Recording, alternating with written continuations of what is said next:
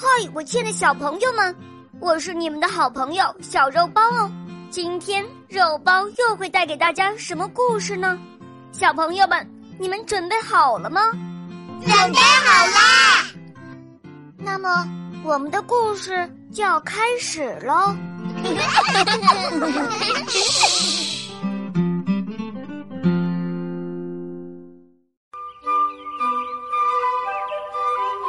这个故事发生在一个没有猫的国家里。有一天，一位外国老太太到这个国家来旅游，她给国王带来了一只可爱的小猫。国王把小猫送给了自己的女儿娜娜公主。娜娜公主别提有多么喜欢这只小猫啦，反正也就是用太阳和月亮加在一块儿换她的小猫，她也肯定不会乐意的。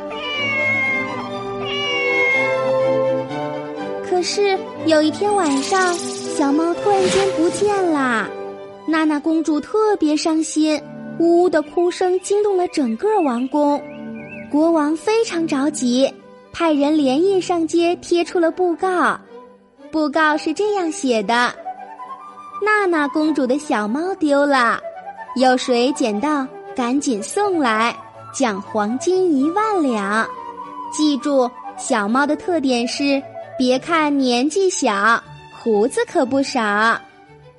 第二天一早，卫兵报告说有人带着小猫来领奖了。国王高兴极了，连拖鞋都来不及穿，就跑出了王宫。可是，一看就傻眼了，原来面前这只别看年纪小，胡子可不少的动物，不是小猫，而是一只小山羊。可不行呀！第一张寻猫布告没把猫的特点说清楚，于是国王下令再去贴第二张寻猫布告。这回布告上是这样写的：记住，小猫的特点是大眼睛，会上树，还会捉老鼠。布告刚刚贴出去不一会儿，又有人带着小猫来领奖了。国王一看。又错啦！这个大眼睛会上树还会捉老鼠的，原来不是猫，是猫头鹰。呜呜呜，不行不行，第二张寻猫布告还是没有把猫的特点说清楚呀！国王又下令贴出了第三张，第三张布告是一幅画，上面是这样写的：“瞧见了吗？这就是猫。”很快又有人来领奖了，他们抬来了一个大铁笼子，里面关着的动物和画上的猫一模一样，只是个头要大出很多，脑门上还有一个王字。唉，又错啦，这可不是猫，这是老虎呀！娜娜公主找不到心爱的小猫，两眼哭的是又红又肿。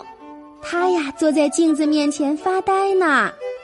忽然，窗外传来了一声很奇怪的声音。呀，小猫出现在窗台上，娜娜公主扑了过去，紧紧的搂住了小猫，快活的亲呀亲呀。国王在一旁拍着脑瓜，自言自语的说：“唉，我怎么就没有想到呢？”原来，喵喵的叫声，这才是猫的特点呀。